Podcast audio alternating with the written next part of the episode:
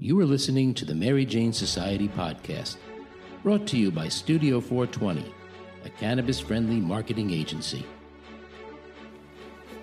I'm your host, Pam Schmiel, Marketing Director for Studio 420. Today we have a fireside chat on the state of cannabis with Eric Postow, partner with Parlatore Law Firm. Eric advises entrepreneurs looking to enter the industry, tells us what's holding up legalization at the federal level, and how the Rohrabacher Farr Amendment prohibits the U.S. Justice Department from interfering at the state level in the medical cannabis industry. Let's meet Eric to get his wise take on the state of cannabis. Hi, Eric. How are you? Great. So, thank you for uh, coming back again and joining us here on the podcast. Really appreciate that. No doubt about it. okay.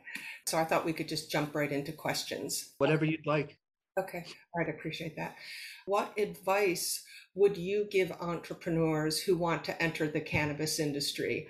What do they need to know? How should they get there? I mean, that's a, that's the starting point for everyone, right? Right. I think what folks may somewhat understand, but not enough, is just how complicated the cannabis industry really is. Mm-hmm. What we're talking about is something that been that's been for so long federally illegal and really only in its infancy in terms of a regulated market we're within 10 years or so of washington state and colorado starting their markets up um, so when you're getting involved you have to understand that this isn't just I like marijuana. I've grown some plants at my house. I I want to go and, and be in this industry. There's a lot of science to it. It's very technical. Um, there's the, the the market changes going from a thousand dollars uh, per pound to a hundred dollars per pound, mm-hmm. uh, and then back up. I mean, it can fluctuate wildly. Um, the, the the the supply uh, chain process is is is in itself complicated uh, and then the the the regulations and compliance are costly and uh, and and require unlike a lot of things where you could be an entrepreneur and just jump right in and start doing things and not really pay attention to um, some of the important uh, how to set things up correctly steps in cannabis, you don't have that luxury. You have to focus on compliance before you start, while you're starting, while you're going, at all points. Every single day, you have to pay attention to that because if you flow in and out of compliance in dramatic ways, you're going to bring attention on yourself, uh, and it's not the attention that you actually want. So, the best advice that I give folks is really spend time thinking about it. Get to know the industry get to know what it looks like as an industry, not just as a as a uh, a personal interest or whatever. And even if there are folks that are, are in the legacy market, you have to consider this thing from a regulated market perspective. And you may know a whole lot about the plant, but if you don't know how to operate in a regulated legal market, that's something that you need to spend time learning as well. Uh, I am a proponent of uh, bringing people in from the legacy market for sure. I think that uh, uh, this is a place that that this is an industry that should involve all different types of people, folks with experience and folks without. But everyone's going to have a learning curve, and start there. Get to know the industry. Get to know what a regulated market looks like in your state. Um, talk with a with a team uh, of lawyers or or consultants who deal with these types of things, and put a team in place that's built to do this stuff from the start. Um, and if you're thinking ahead, uh, getting involved in a, in a in a new market for sure, and you're putting those teams together, you're ahead of the ahead of the curve. Mm-hmm. A lot of folks are just gonna throw an application in and then see what sticks, and then put things together after the fact. That's too late.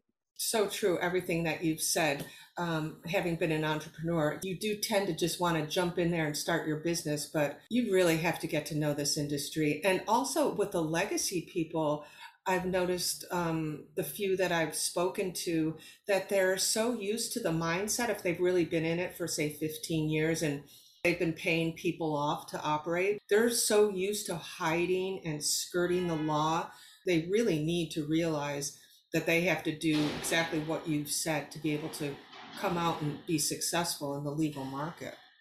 It will be that way for a little while, um, but that I would advise against that. Yeah. what do the various emerging markets look like, and how are they different? I guess state by state. Yeah. How do you see So right now, in the last year or so, we, we've really seen rapid um, development of markets. Uh, where where I primarily practice uh, in Virginia, Virginia was the first southern state to go adult use rec. They already went to medicinal a couple years before that, but really had medicinal marijuana on the books for quite a long time. Um, and why that was such an important thing is because the South is a huge marketplace for cannabis. And it was also one of the more conservative parts of the country where the moralist view was getting in the way of the, the, the commercial industrial view. Folks were saying marijuana is bad. Okay, well, we've all heard that forever. And that was getting in the way. Now, Mississippi has passed medicinal. South Carolina is on the verge. North Carolina is on the verge. You know, Tennessee put in some some things that that were pretty weak. But the point is, the domino effect is happening. Southern states are coming online. The Northeast corridors is there. Um, New York, New Jersey, Maine, Massachusetts, major uh, marketplaces. New York City for sure all these markets are are unique to themselves. Mm-hmm. they're going to be set up in their own way. What i like about it from a uh, uh, the perspective of experiment is we get to see what states are doing differently and what's working what's not. I'll give you a couple examples. Mm-hmm. right now oklahoma is really like the wild west it has almost no uh, real strict uh, regulations and, and it's very easy to get involved and I think we're seeing that that's not really the type of marketplace that's the healthiest uh, either. On the other hand, we can see an, uh, a very regulated market that has extreme taxing issues in California. And what's happening there? Well, if you tax too high, you invite the black market because people cannot compete. They can't make a living doing that. And so we're seeing that play itself out. So places like Virginia, which is reenacting its, its law from last year, is going to make significant changes, uh, should be paying attention to the issues that come up in a mature market if you go too far in any one direction. So we want a nice, happy medium place. You want taxes that make sense. You want to you want the state to benefit from it, but you don't want taxes that don't make sense. Uh, you you want uh, the ability to bring bring product to the uh, to the market. But if you limit canopy in a way that it's impossible to actually make any money off of this thing, that's another thing. If you limit THC in a way that makes it useless, all of these things only all they do is signal to the black market, keep going. You guys are fine. Why doesn't the federal government under, or even well, federal and state governments understand that? I don't.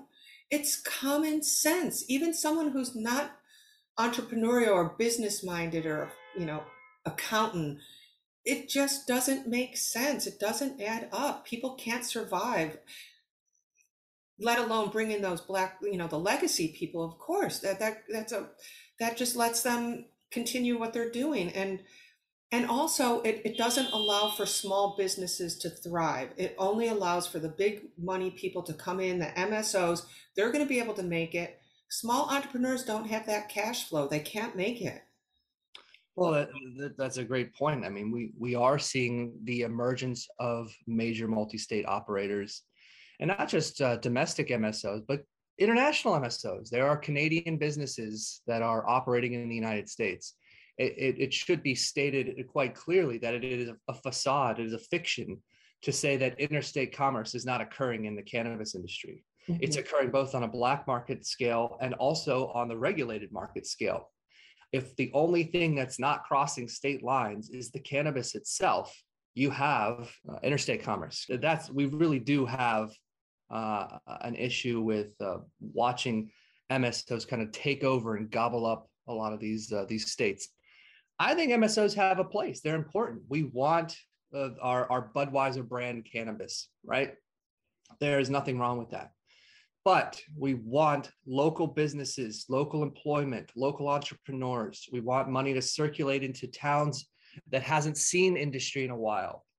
It brings back jobs where folks are, are, are learning new skills, how to be involved in this in this in this business place from uh, um, the trimming or working with the plant or administrative support for an uh, for a, a, facility or whatever it is. There's there's jobs to be had in this space, uh, and we certainly want those to be at the, the local level. Um, and I think that's important too. So balance in everything. So, what do you think is holding up reform? I, I mean, why do you think at a state and national level this isn't understood? Is it just? It's not that it's not understood. Uh, I think it's very well understood. I think uh, Pew put out its poll recently. Um, a, a, huge majority of Americans favor um, legalization or reform for medicinal or adult use or both. I think it's in the 90s. There is no other issue in American politics that has such bipartisan support. The politicians know this. The problem is that we're letting perfect be the enemy of the good. And what I mean by that is you have such competing interests that have nothing to do with cannabis as a market as a regulated market as a schedule 1 narcotic or not schedule 1 and those are our typical everyday political issues. What i see out there is that we try to correct all evils all ills that are going on in society in a cannabis law mm. social equity is an important concept it, it, it has a place in cannabis. Folks have been dispropor- disproportionately impacted by the war on drugs, undoubtedly. Um, uh, people of color, even more so than, than, than white Americans. Okay. Cannabis has an opportunity and should take advantage of the opportunity to correct some of those things. But we don't have to act like we're correcting everything. And if we create these, these social policies within the cannabis bills that have nothing to do with just regulation, that's where it stalls. And then you're back to that the, the typical fighting over civil rights issues and and uh, like we see in voting rights and, and and other things like that that that are important societal systemic long-term issues. There's not a quick fix to that. It's not going to happen in cannabis either uh, moderate reforms, things that that move the ball forward, that account for that, that address it, and it's happening at the state level too. Um, and some states are doing it better than other states. But when you let perfect be the enemy of the good, that's what we have. We're just sitting there looking at each other like we all know we want to make reform, but we don't know how to get past these social issues um, for which there really is no cure because it's going to take hundreds of years, not one year uh, to overcome these things, and that's that's the reality. Um, so I, I, I think that in my estimation, that's what's holding it up. Things like that. On top of that, you do have some concerns about, okay, if we do it too fast, we're going to have all these messes that we're going to have to resolve down the line. Mm-hmm. And so a slow trickle seems to be somewhat of a positive allowance for at least government folks uh, politicians. You don't want to just open the floodgates and now you have fires everywhere that that require attention. And so I think there is some preference for let's slowly do this thing. But you know, what what what are some things? Let me let me flip it. Some things that I think you could do. Deal with the criminality aspect. Deal deal with that piece of it now. You mean expungement?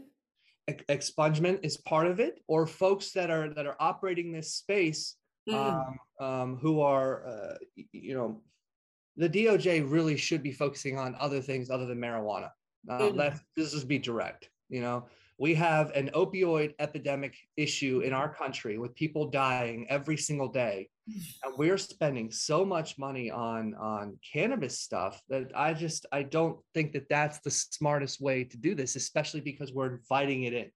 Mm-hmm. there are clear issues.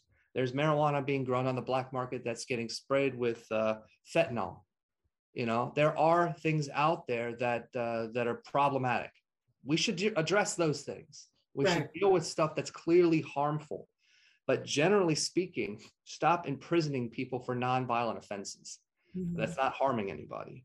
Um, and and I think cannabis is a is a perfect example of that. I really like what you said earlier that we're learning from each of these states.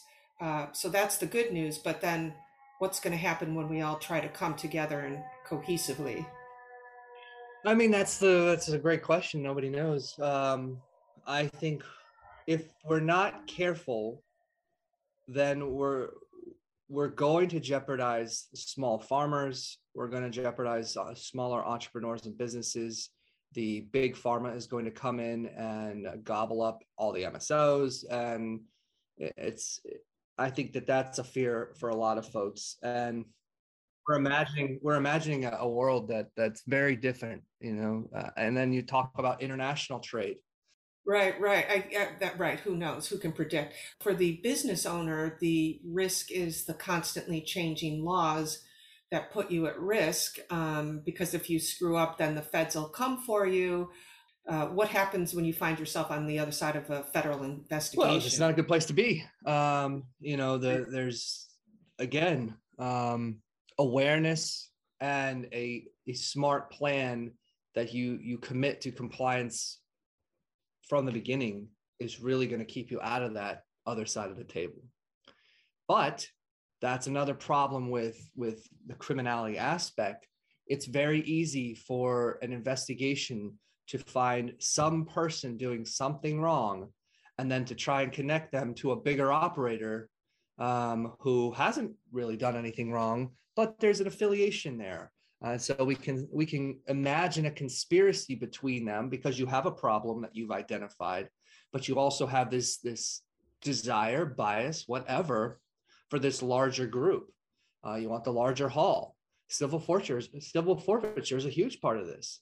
If the police are incentivized to take the properties and cash of the larger operator and can justify it under these uh, conspiracies to distribute marijuana over state lines or something like that, well, they're going to keep coming after because that's what's funding them. So civil forfeiture is another issue to really take a look at. But for your question is, you know, what what do people who find themselves on the other side of this thing? Uh, you, you look at your I mean, you look at your program, look at your compliance. Are you are you compliant? The law protects us in some ways, uh, and it doesn't protect us in other ways. Um, if you're in the medicinal space, you have different protections than if you're in the adult use space. Uh, and this is federal protections. Um, so it's it's pretty complicated stuff, but you know, start with compliance is the real recommendation.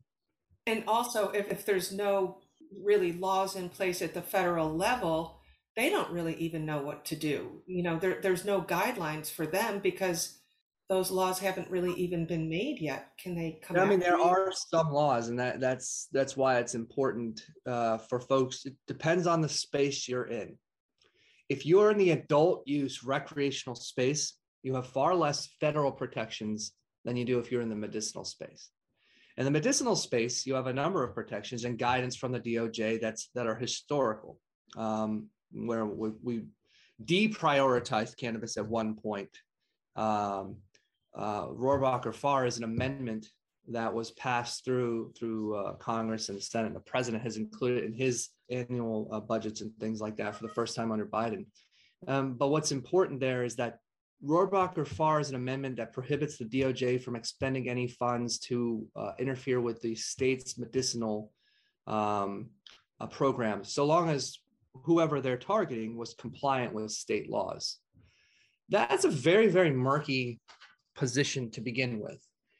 Because at what point does it kick in? Well those are the questions that we have to you know, feel out in in case law. Folks have to be the sacrificial lamb in order to get to a place where we really understand what that law where where it protects you and where it, doesn't. Um, where does it kick in? Like what do you mean? Um, well we're, we're, the case law is is is still emerging this is all new stuff. There's not a whole lot out there on this. I would suggest that the that uh, Rohrabacher-Farr is always kicking in. As soon as you understand that it's a medicinal business, let's just just focus on a business side. You, as the DOJ or DEA or whoever, are required to do an extra step of analysis. You should be. Is this business compliant? What's the evidence we have that they're not compliant? Um, in the First Circuit Court of Appeals in Maine recently came out and said compliance in this question doesn't mean strict compliance. It doesn't mean you have to be perfect. That's impossible. Um, but what does it mean? How much compliance is enough compliance? Blatantly illegal is certainly the other end of that spectrum. So if you're blatantly illegal, then you're not compliant. You don't get the protection. But if you're not blatantly illegal and you're not strictly compliant, you're a generally compliant business, and there isn't really a lot of evidence of the blatant illegality, I would suggest the DOJ should not be able to spend any funds on anyone that looks like that without clear evidence to the contrary. But this is stuff that has to work its way through the courts. Right. So the DOJ would only get involved on a state uh, level or a business running in a state. well, for the DOJ to get involved, there has to be federal crime or Oh, allegation okay. of crime. So interstate commerce. If Mm. you're selling over state lines, you are subject to federal jurisdiction, and the and the DOJ can come and prosecute you. Uh, but the mere allegation that you are, is that enough? If I if I say that uh, you know somebody, uh, I'm watching this person do something illegal, and I see them talking to you, and I know that you're also in the marijuana business, and every now and again you work with this person because they're also uh, aside from doing something illegal, they're legally allowed to be in the marijuana business. And so I know that you work together and that's it. Am I allowed to come after you because of that connection? Well, if I say there as a conspiracy, then I, I probably can, right? Unless the courts can step in and say, no, you didn't have enough to do that. And they're a medicinal business and they're this in this generally compliant place. And so you really had no right to expend any funds on them but that's stuff that a court has to weigh. Now, flip it to the adult side, there is no law like that. Right. Mm. So if you're out there operating, there's it doesn't matter if you're strictly compliant or you're not compliant. The DOJ hasn't really tested this because it becomes a 10th Amendment issue. Once the DOJ comes in and, and tries to go after uh, a, a state compliant adult use business, they're going to run up against the state, and the state's going to have to go to court and say, you can't tell us that we can't have this market. Um, and I think they're right under the 10th Amendment, and that's it's, that's a whole other body of law. But it's it's interesting stuff. But you know, we're going to be in this weird place where people are getting prosecuted and and having to create case law um, until we have reform. And so until then, you've got to be prepared uh, to potentially face this. You have to have a strong compliance program track and trace is an important element to any emerging market. If you're out there thinking about creating a market in your state and you don't want to include uh, a track and trace system, you are setting yourself up for failure. Mm, Um, the mm. ability to know where, from the seed to sale, where a plant is in transaction will limit and reduce black market activity to a degree. It won't. It Mm. won't ever go away but it will eliminate it to a certain degree for sure. Uh, if you and if you can track all of that stuff, at least you'll know that this didn't come from this type of program at all. Right, which I think most states are are requiring, like the Metrc system or the track, some sort of track and trace system. A lot of states are, but some states are not. oh, really? Wow, that's crazy. That's the issue in Maine. They did not have and do not have track and trace in their um, medicinal market. Mm. And and it's interesting also because I've noticed uh, being in New York that, and I've heard this from other people also, that there's a lot of products, CPG products, flooding the marketplace, especially now that the illegal operators are openly operating here.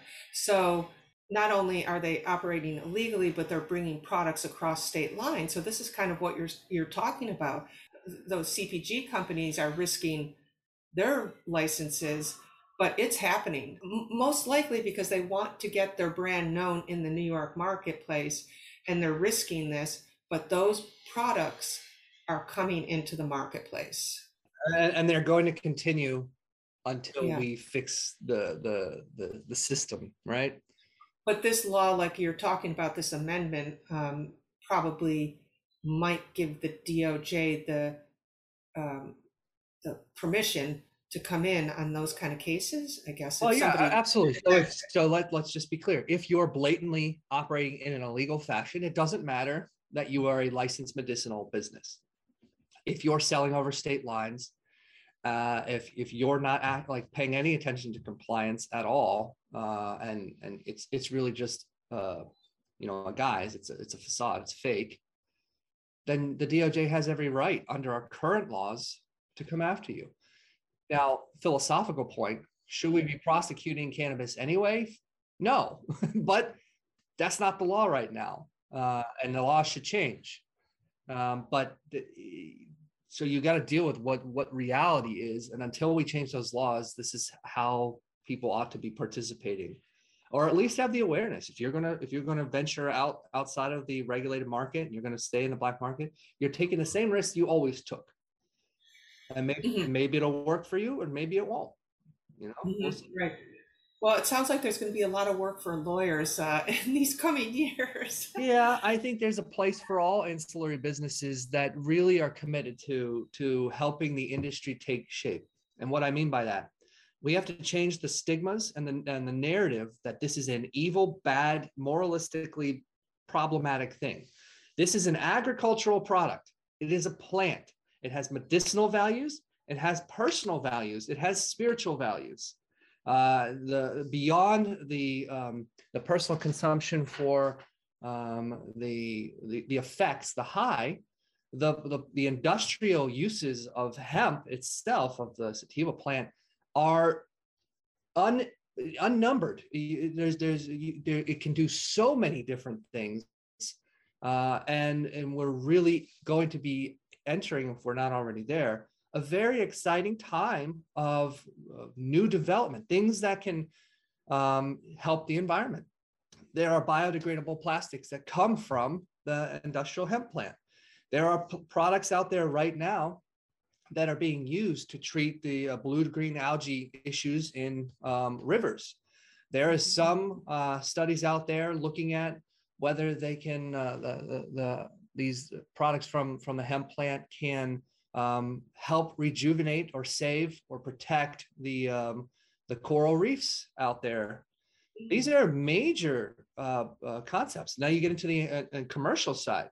Major car manufacturers are using hemp inside their vehicles. And so the point is, is we need to be uh, acknowledge truth and reality that this is a plant that is important, positive, and needs to be allowed and regulated and tested and pushed out there. And you know what? If if it's harmful to to you don't use it. If you if you are the type of person that has uh, a dependency on marijuana get help.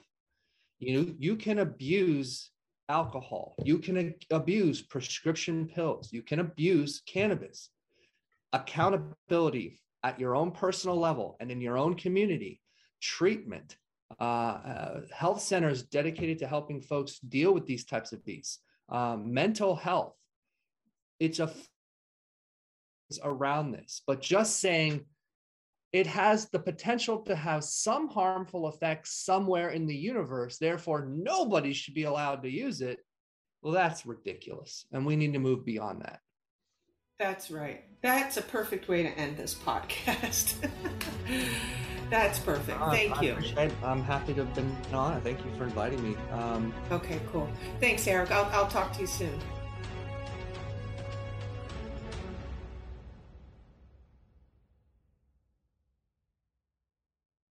Thanks for listening to today's show. To check out more great cannabis podcasts, go to podconnects.com. Here's a preview of one of our other shows. Season 1 of Dope History is now available at dopehistory.com. Dope History weaves you through the lives of those who have been touched by cannabis or have had an influence on the events that shaped our laws or relationships with this plant.